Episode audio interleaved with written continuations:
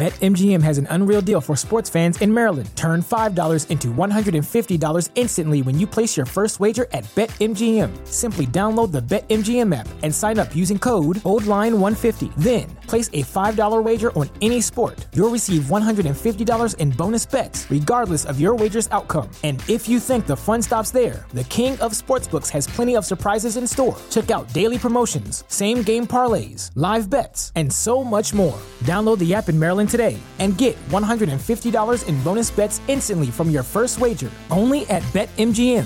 BetMGM and GameSense remind you to play responsibly. See BetMGM.com for terms. 21 plus only.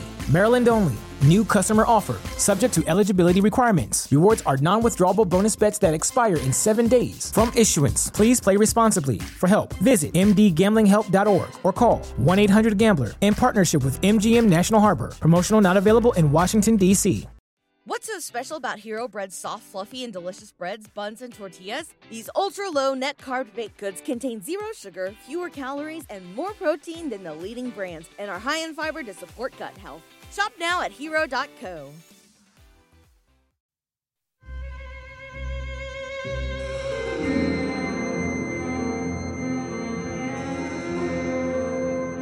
Ladies and gentlemen, welcome back to the Imprint Companion, a podcast obsessed with Australia's boutique Blu ray label Imprint Films. Today, we are going to be covering a batch for October 2022. It is an epic batch. We have not even been able to touch the entire thing because right now we are flexing, we are gearing up for a monumental November batch. My co host, as always, is the wonderful, beautiful, and may I say, delightfully thick bearded Alexi Toliopoulos. How are you, sir? Well, Blake Howard, my beard is but a child compared to yours. I am, uh, I am the next generation trying to grow this full hair out after what you have done for us. The doors you have opened, Blake, with your gorgeous beard. So Blake, ma- I'm well, thank you, mate. I'm excited to get into this batch. Yeah, look, uh, we uh, apologies, folks. We usually like to be ahead of the curve. We have Mhm. um, only just got our hands on this October batch, and we've been diving heavily into it. The November batch coming up will obviously um, cover in depth, probably with multiple episodes and maybe a special bonus episode along there. So we're looking forward to that. Yeah, this is a really wild and wonderful and eclectic batch. It's one of those batches that the thematic connection is really forgotten very contentious and or Mm. very um uh you know critically acclaimed. They had a bit of a splash and they've sort of in this glut that we get of culture all pouring out at us at every streaming service with no context. Uh it's a an incredibly great batch to sort of go back and dive into because there's some really terrific and forgotten flicks here huge stars as well. And so it's I I was really excited to check this whole batch out Yeah, there's a couple of Oscar winning performances in this batch, a couple of films I'd never heard of, and some wonderful, wonderful surprises in this batch. But there was at least two films I've been meaning to catch up with for a very long time that as I said earlier, they're the ones that feature Oscar winning performances. And I was thrilled to finally get to see them. Well, let's talk about them. In this batch, uh, there are a huge number of discs, eight films, in fact. Today, we're going to be talking about five of those. We are going to be Mhm. covering 1983's uh, uh, Testament, uh, directed by Lynn Littman, which is a huge uh uh, it was a, a hugely critically acclaimed film has a, an incredible cast and a lot of early performances we've got the vietnam adjacent Save the Tiger from the incredible Jack Lemmon, one of his most iconic dramatic performances. We'll also be covering Louis Malle's, uh, a provocateur uh, turn with Pretty Baby from 1978, a famous film with Susan Sarandon, and of course, Mhm. the young Brooke Shields as a young girl in a New Orleans uh, uh, prostitute house. Um, we're also going to be talking about Rose Tattoo and North Dallas 40. Uh, one Ted Kotcheff and uh, Tennessee Williams adapt uh, adapted play in this as well. So let's listen to a trailer and then we're going to come back and talk about Testament. We have lost our New York signal. Radar sources confirm the explosion of nuclear devices there in New York and up and down the East Coast. Ladies and gentlemen, this is real. This is. We really have no equipment available for accurately measuring radiation fallout. She's hungry. I'm hungry. You're hungry. I don't care. Your children are not dead. They will return. They are just waiting until the world deserves them. Hundreds of bombs are leveling cities. It's, it's throwing debris miles into the sky. I don't know what day it is. Lost track. God damn you! Imagine a day like any other. The children are fighting, the refrigerator is humming, highways are jammed, playgrounds are filled. Everything is perfectly normal for the very last time. There are errands to run, laundry to sort, piano lessons to tackle, but an ordinary day like any other ends abruptly with a startling TV news bulletin, followed moments later by a blinding flash. Lynn Littman's directed film here, starring the wonderful star of All the President's Men, Jane Alexander, is a kind of speculative end of the world drama from an American suburb. Lex, tell me what you thought about Testament.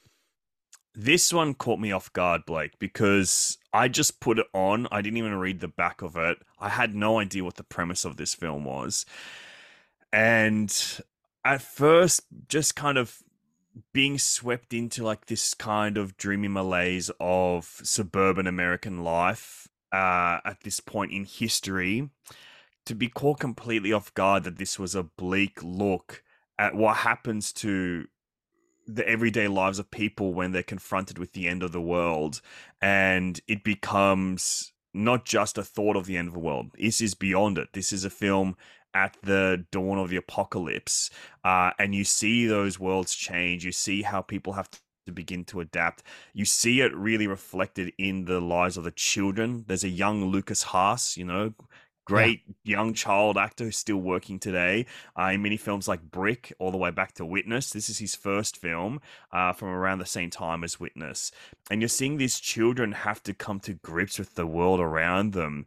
And it's so interesting because I wouldn't classify this as sci-fi or anything, and there's so many of those films in this kind of genre, especially from America, that have that sci-fi element of post-apocalypse in there.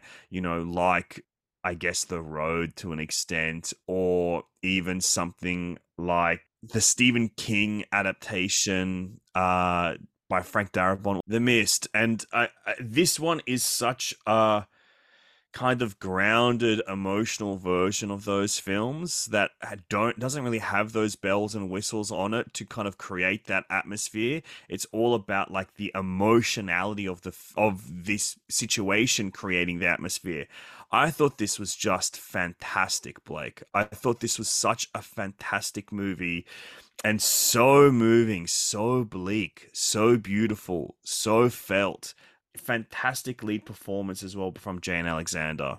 I absolutely adored that performance, and I don't think I'd seen anything from Lynn Littman before. And I really appreciated this this short documentary feature on there. Uh, I believe directed by her as well, which is from the 20th anniversary of uh, Testament, which kind of like goes into the film and how important it was for like the young cast and for her as well. Like this might be my pick of the whole batch. I'll be honest. It's it's really terrific. I I I thoroughly echo everything you said, and one of the things that on a completely different tangent in this sort of end of the world vibe, it's it's the most sort of it, while it has a, like a laser focus, it's not globe trotting. Mm-hmm. I felt so much kinship to some of the sequences that Soderbergh now um, uh, used in, Cont- in Contagion, mm. where you go into these hometowns and it's Great destitute call. and people are desperate and they're like grabbing things off the shelves or stealing bikes or trying to get out and and just people disillusioned with like what do we do? How are we going to get sick? Trying to look to faith, trying to look to each other, and the things that they sort of start to hold dear and hold uh, sentimentality for, even faced with this overwhelming stuff. And I just think it's one of the most raw and confronting. Mm films about an apocalypse. Now, like there's a great Australian film which I allowed at every chance that I always want to mention, which is the these final hours. I think it's mm, one of our movie. one of our best apocalypse films. But in true Australian style, we have to go to the absolute confronting extremity and what wilds of it and and show the big bombastic end of the world event but what i love about this is that the end of the world you know you you're just completely cut off and our, Mm. our society functions on this really tenuous balance between that and i think seeing testament now post covid post all that stuff i was just like this is a really emotionally confronting film and it really laser focuses in on the fact that you know there was still two superpowers duking it out in the world in 1983 the wall had not come Mm. down. Um, it was still the threat of nuclear uh, a war was present.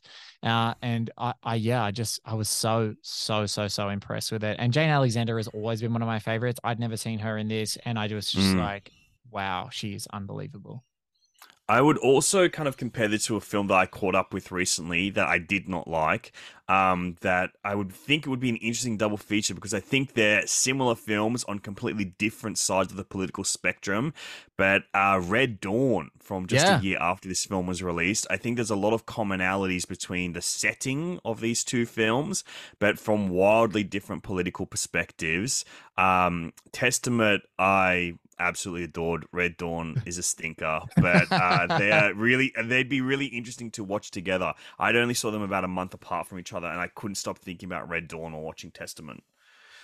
Well, pick of the batch has already been shouted from Alexi. Mhm. Let's jump to one that uh, you caught Alexi by yourself. We'll listen to the trailer of Burt Lancaster's starring role in a Hal Wallis production, The Rose Tattoo.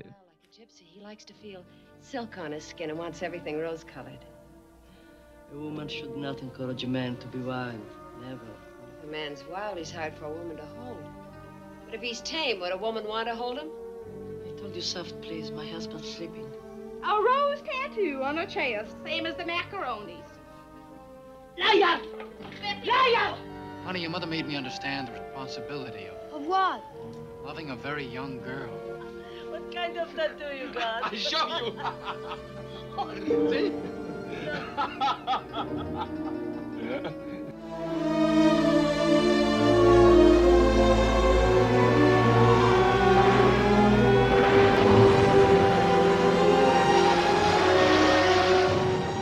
So, The Rose Tattoo is based on Tennessee Williams' play of the same name. It stars the iconic Anna Magnani as a widow whose husband passes away in an accident. He's a truck driver.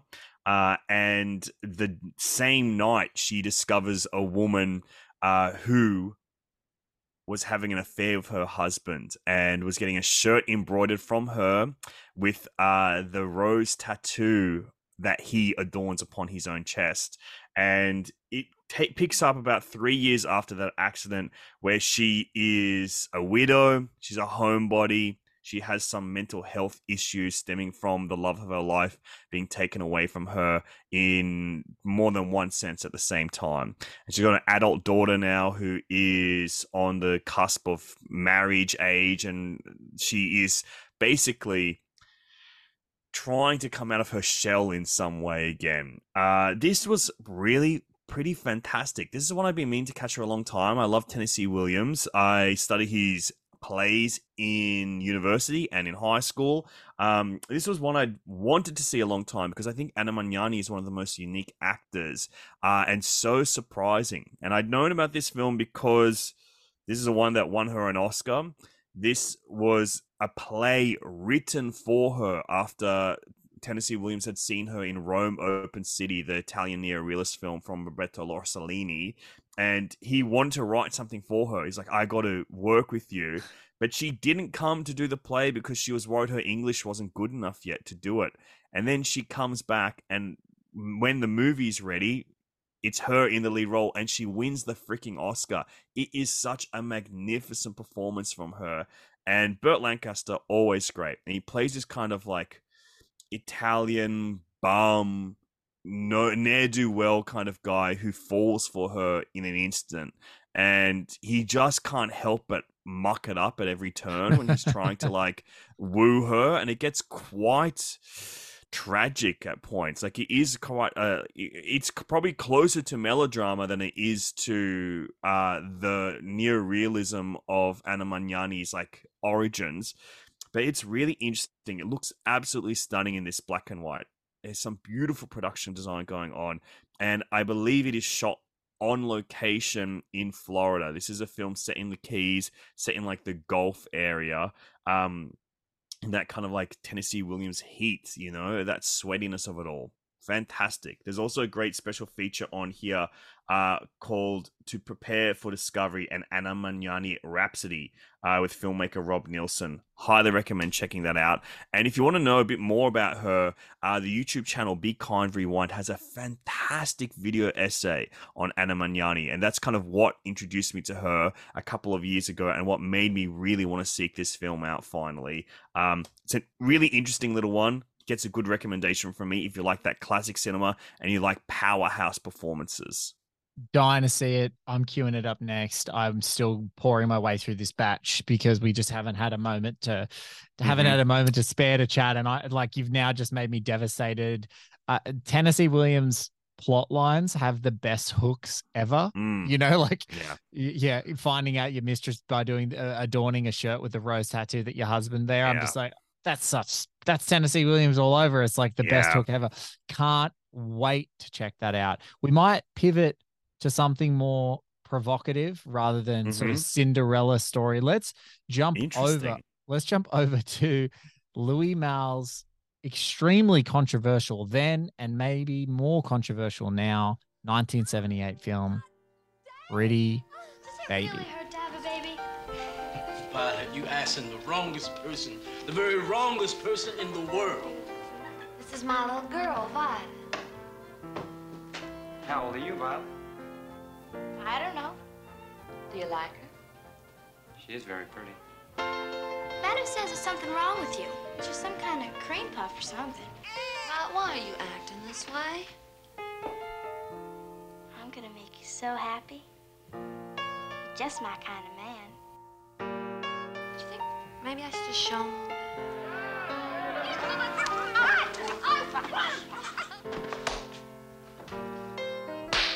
So this is how you would repay me? Blake, I didn't have a chance to catch up with this one, but it sounds absolutely fascinating. I love Louis Malle, and it comes from a story and screenplay by Polly Platt. In 1917, the red light district of New Orleans, the story of the women, the photographer, and the prostitute's daughter. E.J. Belloc is a photographer obsessed with the prostitutes in New Orleans' red light district. Violet, a young girl, bewitches Belloc with her curiosity and, and naive coquettishness. Blake, what is going on with Pretty Baby? Firstly, a film like Pretty Baby, if you just hear about it or if you've ever heard about it, it is a you know it's a, a film that sort of is extremely confronting in in a contemporary context. You're dealing with um, the view of this world through the eyes of innocence of Brooke Shields' Violet. And when you're in a highly sexualized world where essentially everything that you look around you is prostitutes and making money from your bodies and those sorts of things, you know, of course, it's going to mean that that's the profession that she's going to go into. So you see this extremely young actor come in. And I think if you guys immediately are like, oh, this is like sounds gross, whatever. Mm. There is firstly, I just want to introduce you to a couple of things. One is a documentary feature that is on here, and it is Brooke Shields talking about the making of this film. It is absolutely terrific. It is called the, the Experience of Innocence. And it's Brooke Shields talking about Pretty Baby, her relationship with her mother. Um, and there's an absolutely fascinating talking about Polly Platt, who was the writer or co-writer of this and one of the producers and on set every single day, according to Brooke Shields, and had a lot to say about the performances and everything like that in partnership with Louis Malle. Uh, is you must remember this, which is Mhm. uh, Karina Longworth's terrific podcast. She did an entire series on the life of Polly Platt, and there's a terrific Mhm. episode in that series about it. So I would strongly recommend listening. It's a film that is not probably as bad as its reputation says in that uh, you know especially reflective reputation that it's a you know just pornographic and it's this young girl that's being exploited by this you know european director and it's very exploitative in her gaze and and everything she does have agency she does have innocence and she doesn't realize i guess what you know the, the behavior that she's doing is not is not right eh, by contemporary standards, but it certainly was in those days.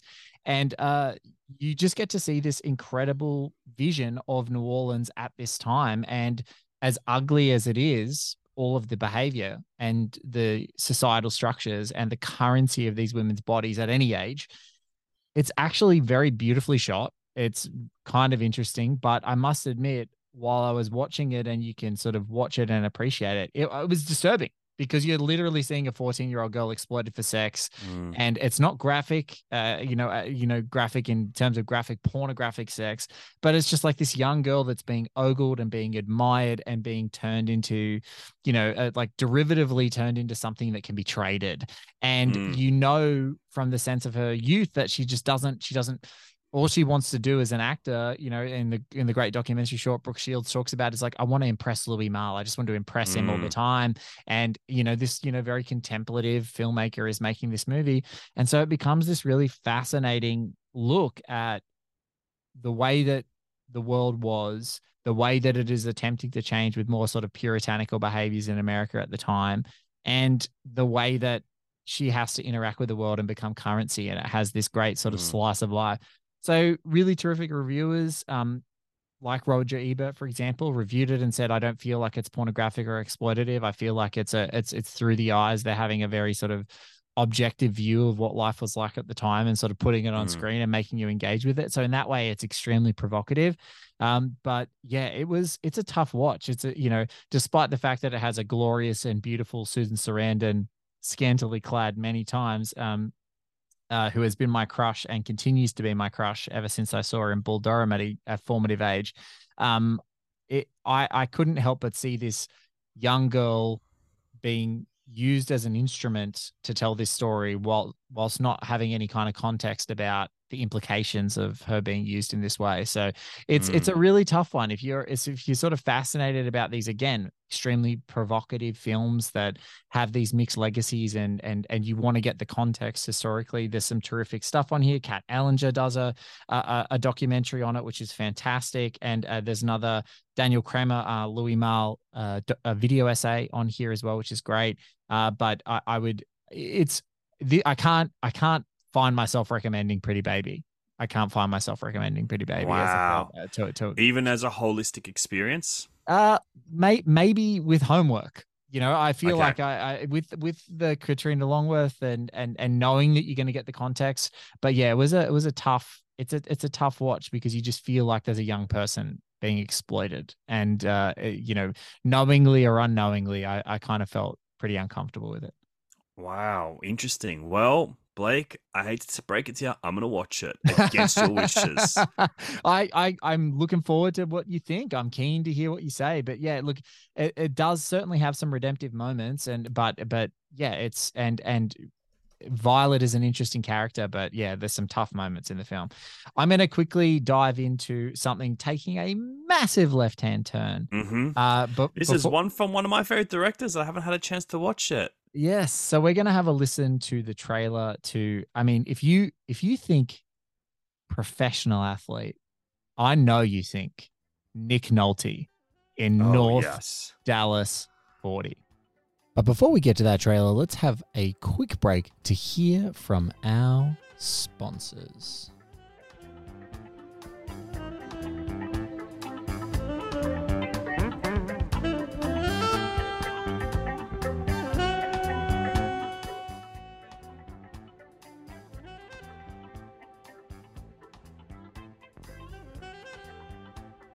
BetMGM has an unreal deal for sports fans in Maryland. Turn $5 into $150 instantly when you place your first wager at BetMGM. Simply download the BetMGM app and sign up using code OldLine150. Then, place a $5 wager on any sport. You'll receive $150 in bonus bets, regardless of your wager's outcome. And if you think the fun stops there, the king of sportsbooks has plenty of surprises in store. Check out daily promotions, same game parlays, live bets, and so much more. Download the app in Maryland today and get $150 in bonus bets instantly from your first wager. Only at BetMGM. BetMGM and GameSense remind you to play responsibly. See BetMGM.com for terms. 21 plus only. Maryland only. New customer offer. Subject to eligibility requirements. Rewards are non withdrawable bonus bets that expire in seven days. From issuance, please play responsibly. For help, visit mdgamblinghelp.org or call 1 800 Gambler in partnership with MGM National Harbor. Promotional not available in Washington, D.C.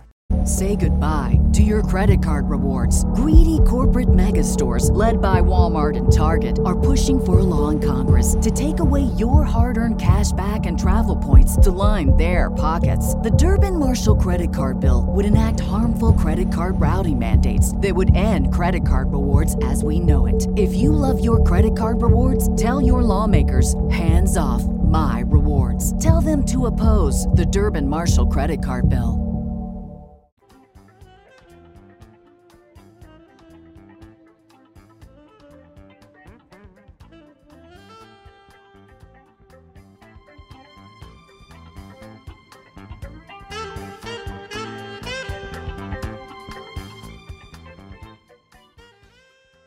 The star of Blue Chips? It's his genre, baby. If you want to play football for me, Mr. Elliott, you have to change starting right now. Beer wants me to adjust to sitting on the bench. Hell, I'll die on the bench. Now, if there's some of you who are not interested in being champions, why then you laugh. Relax, have a good time, but you'll do it on somebody else's football team. There's pieces of me scattered from here to Pittsburgh on these football fields. Now, isn't that giving something back to the game? He's going to Elliott. It is complete.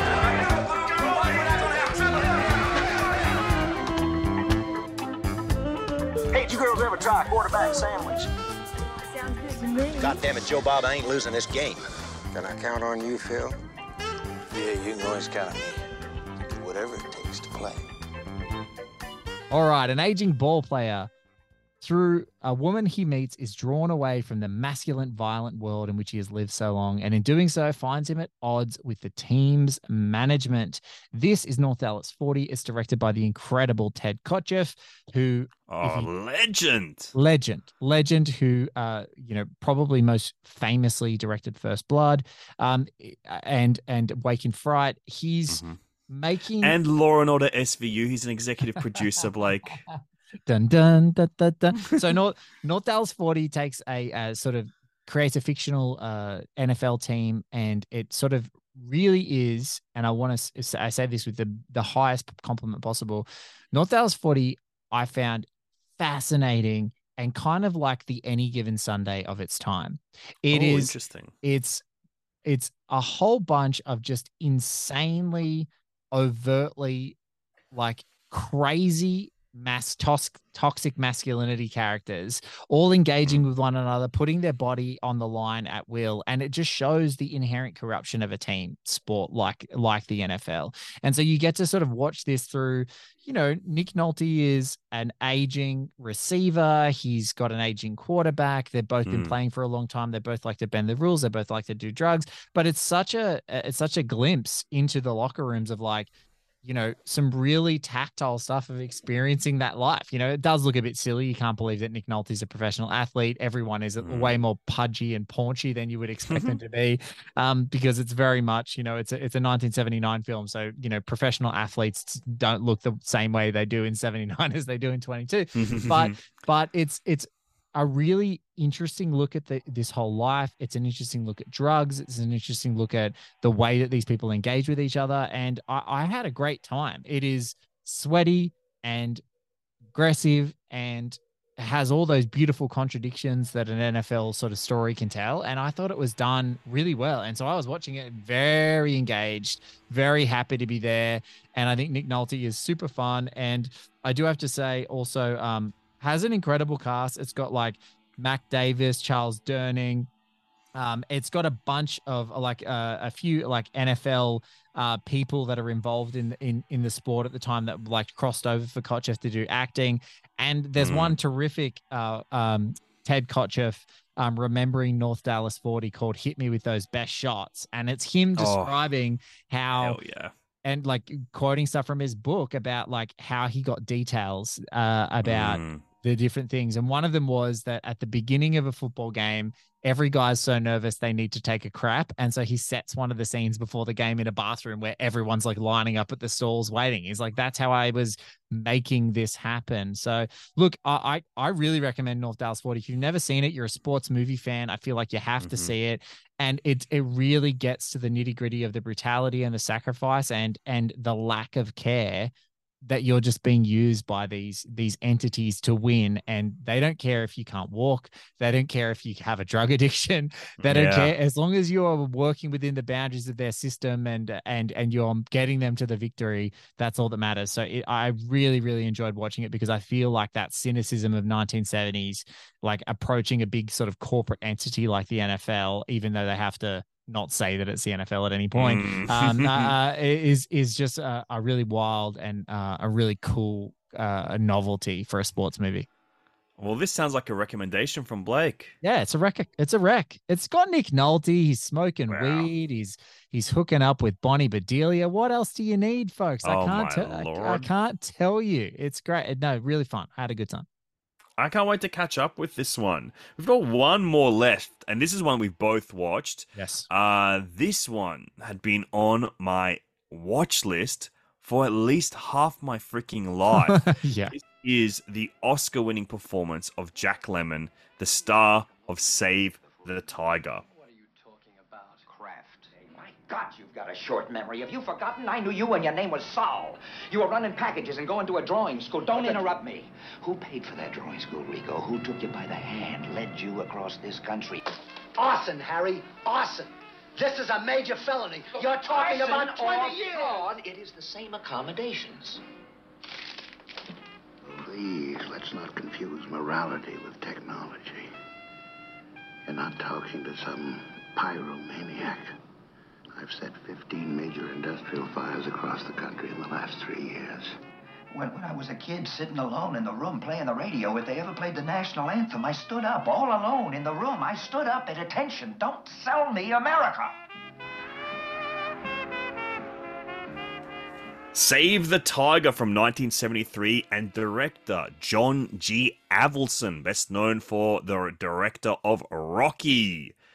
All he wanted was a second chance. Harry Stoner, played by Jack Lemmon, believes there is nothing significant in his life except survival, and that instinct pushes him beyond moral conduct. He'll juggle the books, supply women for clients, and even set fire to his own dress manufacturing factory. He is drawn to an America where life not only had values and heroes, it all seemed worth living and building. Blake, this is Jack Lemmon's Oscar winning performance. What did you think of him in Save the Tiger? he's so special. Is there mm. anyone that's as good at at being at bearing the weight of the world? Like he can do mm. it as comedic. He can do it with in sort of incensed desperation. He can do it with this, you know, colossal blind spots. He can be wry and aware, like in JFK, where he's a guy who's like he knows what it's made of. And what I loved mm. about Save the Tiger was the evolution of the character. He feels like a bit of a dope. He feels like someone who's out of touch.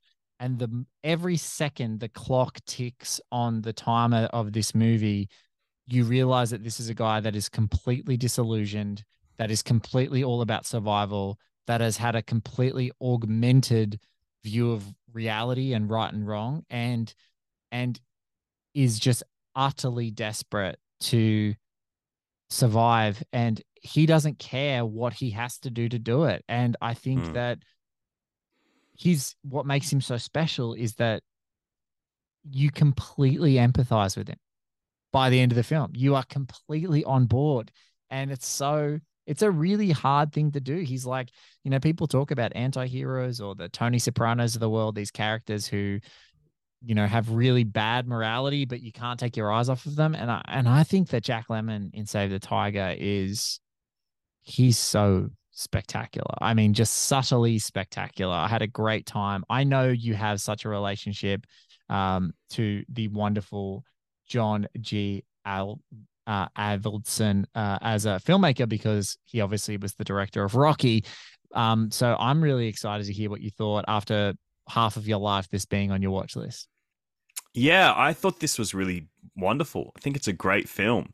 And it's interesting because John G. Avildsen, we kind of know him, I guess, in popular culture as someone who tells like the underdog tales. Yes. And obviously, the second part of his career, when after with Rocky, then the Karate Kid, that is so what he does. But I think here, this is also an underdog's tale. And I think one of his earlier films, Joe, is also an underdog's tale with a much darker heart. It doesn't have like that Frank Capra esque uh joyfulness around it or that sentimentality. These are kind of like darker in their sentimentality and darker views of America and especially darker views of them not of the men that have returned from war but of their perspectives and kind of like the way that america sees them or treats them and i think that this is one of the most fascinating and interesting looks at that kind of man, like those veterans that have returned, uh, and the PTSD that he suffers. I think it's really interesting because it's not even apparent early on, like that that's part of this man's psyche or part of this man's life, part of who he is. It builds really slowly. And then the moment of that breaking point where he has a vision of men that have fallen around him, it feels so powerful because it feels authentic because it's not just it's not been building in a way that is overwhelming. It builds in a way that is slowly coming together to create the portrait of who this man is while also serving like the plot of the film. So i found that really quite spectacular. I think that this is one well worth watching especially if you are a jack lemmon fan if you're an if you're an imprint collector, you've had a great introduction to him over the last uh, few batches. And John G. Avildsen, so many people care about his later work that I, and that I'm guilty of it too, that I don't haven't really explored earlier stuff. But I thought that this was quite, quite, quite good. It's interesting to see that kind of American new wave style of cinema around Jack Lemmon. I yeah, found he, that really interesting. It's so funny because he's a director who successfully navigated the different expressions of like the underdog into the next decade. So he goes mm. from Rocky into Karate Kids, and Karate Kid movies feel insanely 80s. Like they feel like mm. they've completely adopted and embraced this American, this new American outlook. And what struck me about Save the Tiger was that like he's so deeply critical of this contemporary outlook. Like, you know, he's mm-hmm. like, people went to war, people fought, people died around us. We sacrificed things. Like there was a there was a history here, and he's you know really deeply critical. And I don't think that they cheapened it by kind of excusing what he was. You got to see every decision that he made, and you got to dwell in them with him, and with the people around him talking about it and commentating on it and challenging him about it, and seeing how he rationalized it for himself, and seeing how you know he'd he'd sort of just this sort of capitalist adoption that he'd had and this like ethos of like we're just going to you know make our money and we're going to make our mark mm. and we're going to live our you know our, our decadent lives and he sees himself as a giant contradiction and i think that the movie does such a brilliant job of just giving him the platform to do that for so long without ever cheapening it. And then once you hit this sort of crescendo of the movie this vision as you were talking about I, I, like that just struck me completely. I was like i i could just see this guy going down this widening gyre this entire time and then he gets to this point and that really significantly rams at home. And he's a guy who like is just so effortless. Like mm. he can be so funny and so charged and here he's he's just um you love him, but you just can't agree with almost every decision he makes in the movie. Um, it's it's so great. I, yeah, I you know you talked about Testament being the pick of the batch, and uh, I would I would say that you know if there are two must-haves out of this batch for your collection, for me it's Testament and Save the Tiger, and then mm. you know uh, you know I, I would then sort of heavily lean into you know you, your descriptions of Rose Tattoo and and and really for sports fans, North Dallas 40, but really, really terrific. I'm looking forward to catching the rest of the batch, but I was stoked that we made this one of our focal points. Yeah, and I would also encourage people on this disc. There's two special features that I really enjoyed.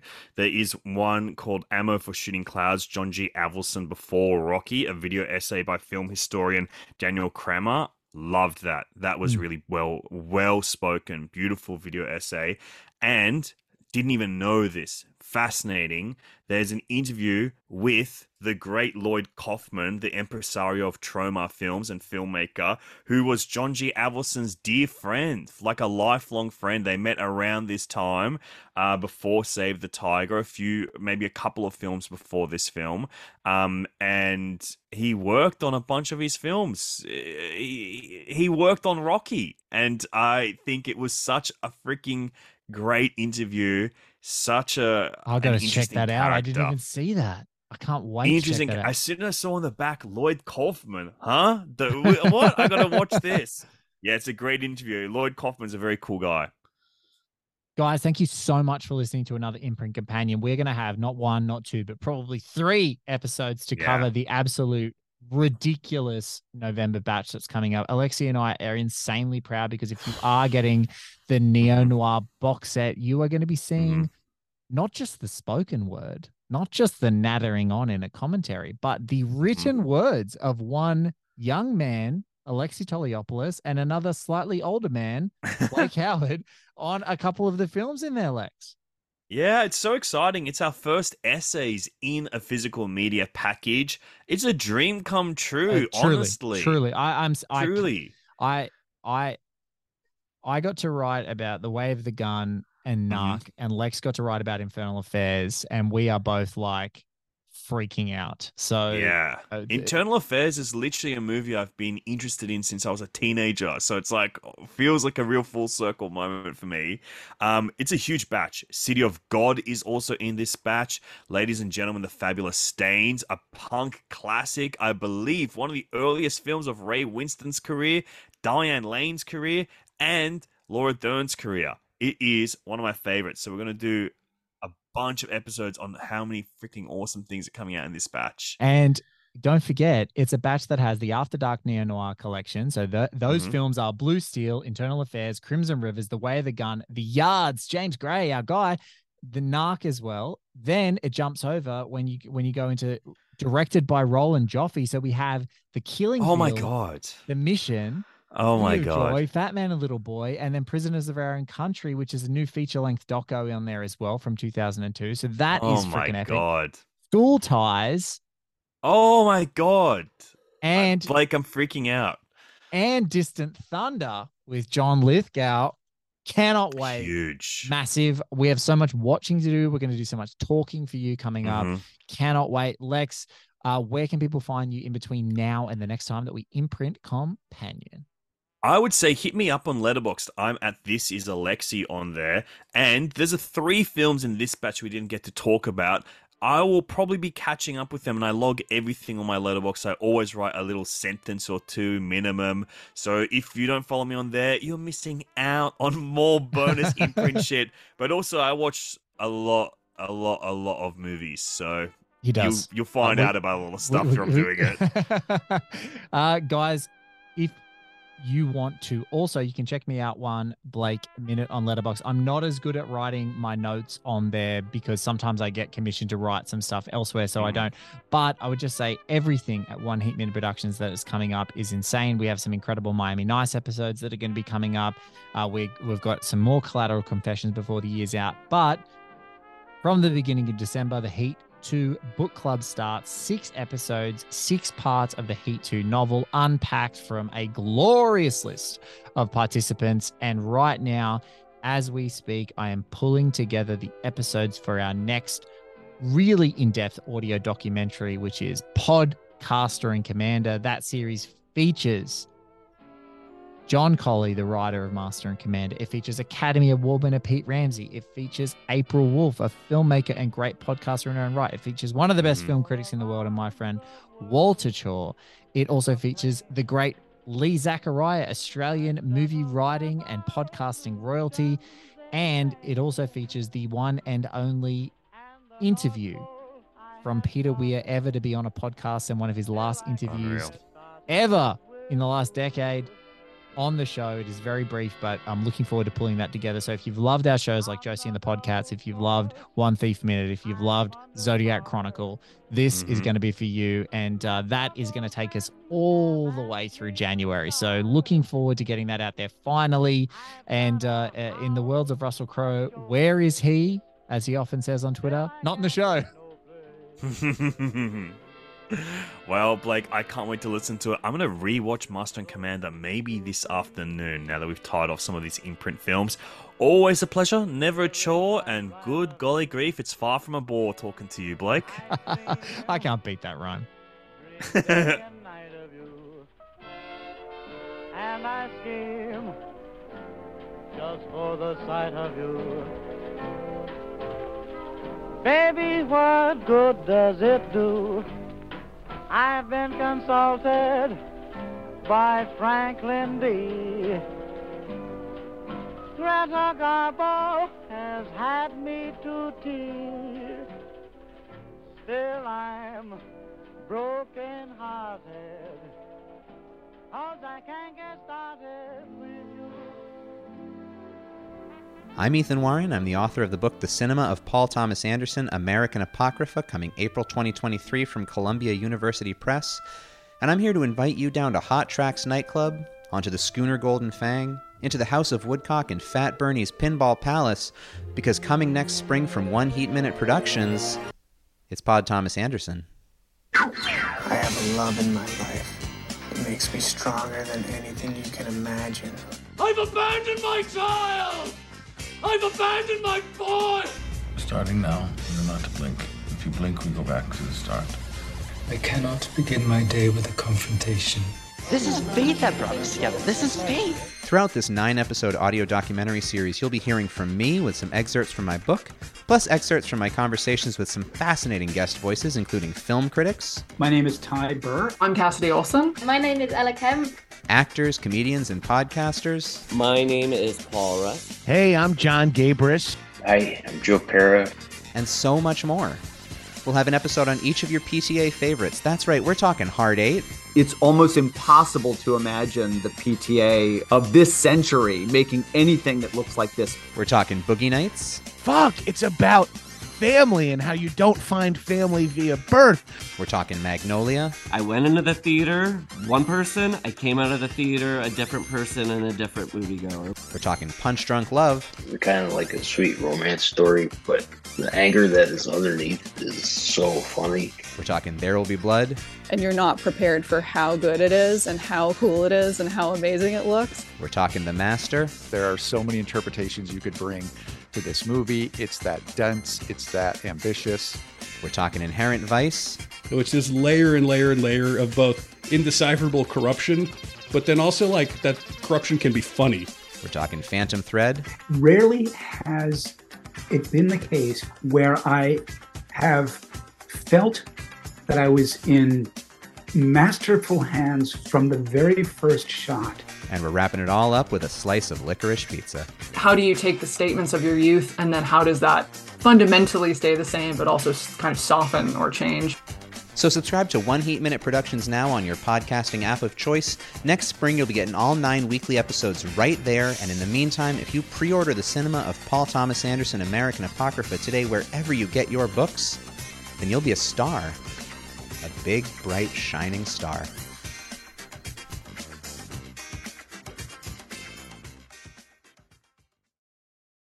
BetMGM has an unreal deal for sports fans in Maryland. Turn $5 into $150 instantly when you place your first wager at BetMGM. Simply download the BetMGM app and sign up using code OldLine150. Then, place a $5 wager on any sport. You'll receive $150 in bonus bets, regardless of your wager's outcome. And if you think the fun stops there, the King of Sportsbooks has plenty of surprises in store. Check out daily promotions, same game parlays, live bets, and so much more. Download the app in Maryland today and get $150 in bonus bets instantly from your first wager. Only at BetMGM.